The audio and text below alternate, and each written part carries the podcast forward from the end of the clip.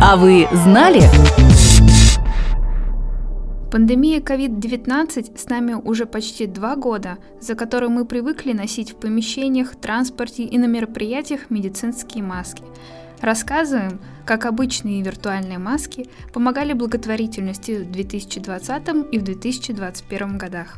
Когда ношение масок в общественных местах стало обязательным, появилось несколько инициатив, которые помогали делать это с пользой для других.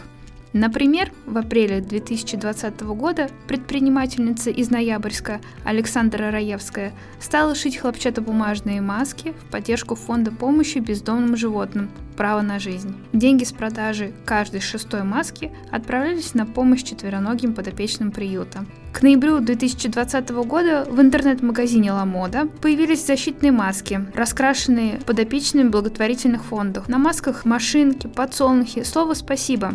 Все средства с продажи направлялись фондам-партнерам «Подари жизнь», «Подсолнух» и фонду Константина Хабенского. Это было продолжением проекта «Продолжаем помогать», который летом 2020 года запустили агрегатор такси «Ситимобил» и сервис «Добромайл.ру».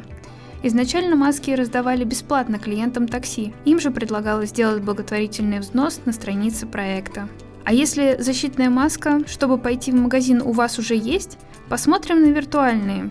В феврале 2020 года социальная сеть ВКонтакте создала маску героя с мордочками животных. Примерив ее, можно было поддержать детей с онкологическими заболеваниями.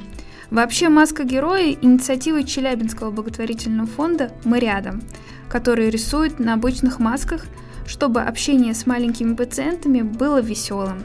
Также в феврале 2020 года появилась еще одна геройская маска. Ее создал фонд «Нужна помощь» для использования социальной сети Instagram. С маской можно снять короткое видео, во время которого маска, несколько раз меняясь, покажет, кому человек может сейчас помочь – животным, многодетным семьям, пожилым людям и другим подопечным разных благотворительных организаций. После использования маски «Нужна помощь» призывала передать эстафету своим друзьям.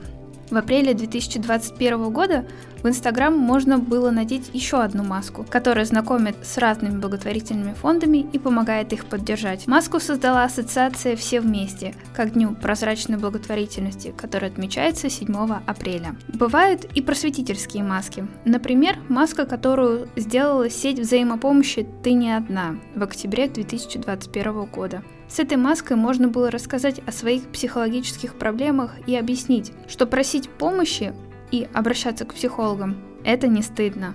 Следом центр «Анна», внесен Минюстом в реестр НКО, выполняющих функции иностранного агента, запустил в Инстаграм маску, которая может создавать объявления для людей, столкнувшихся с насилием.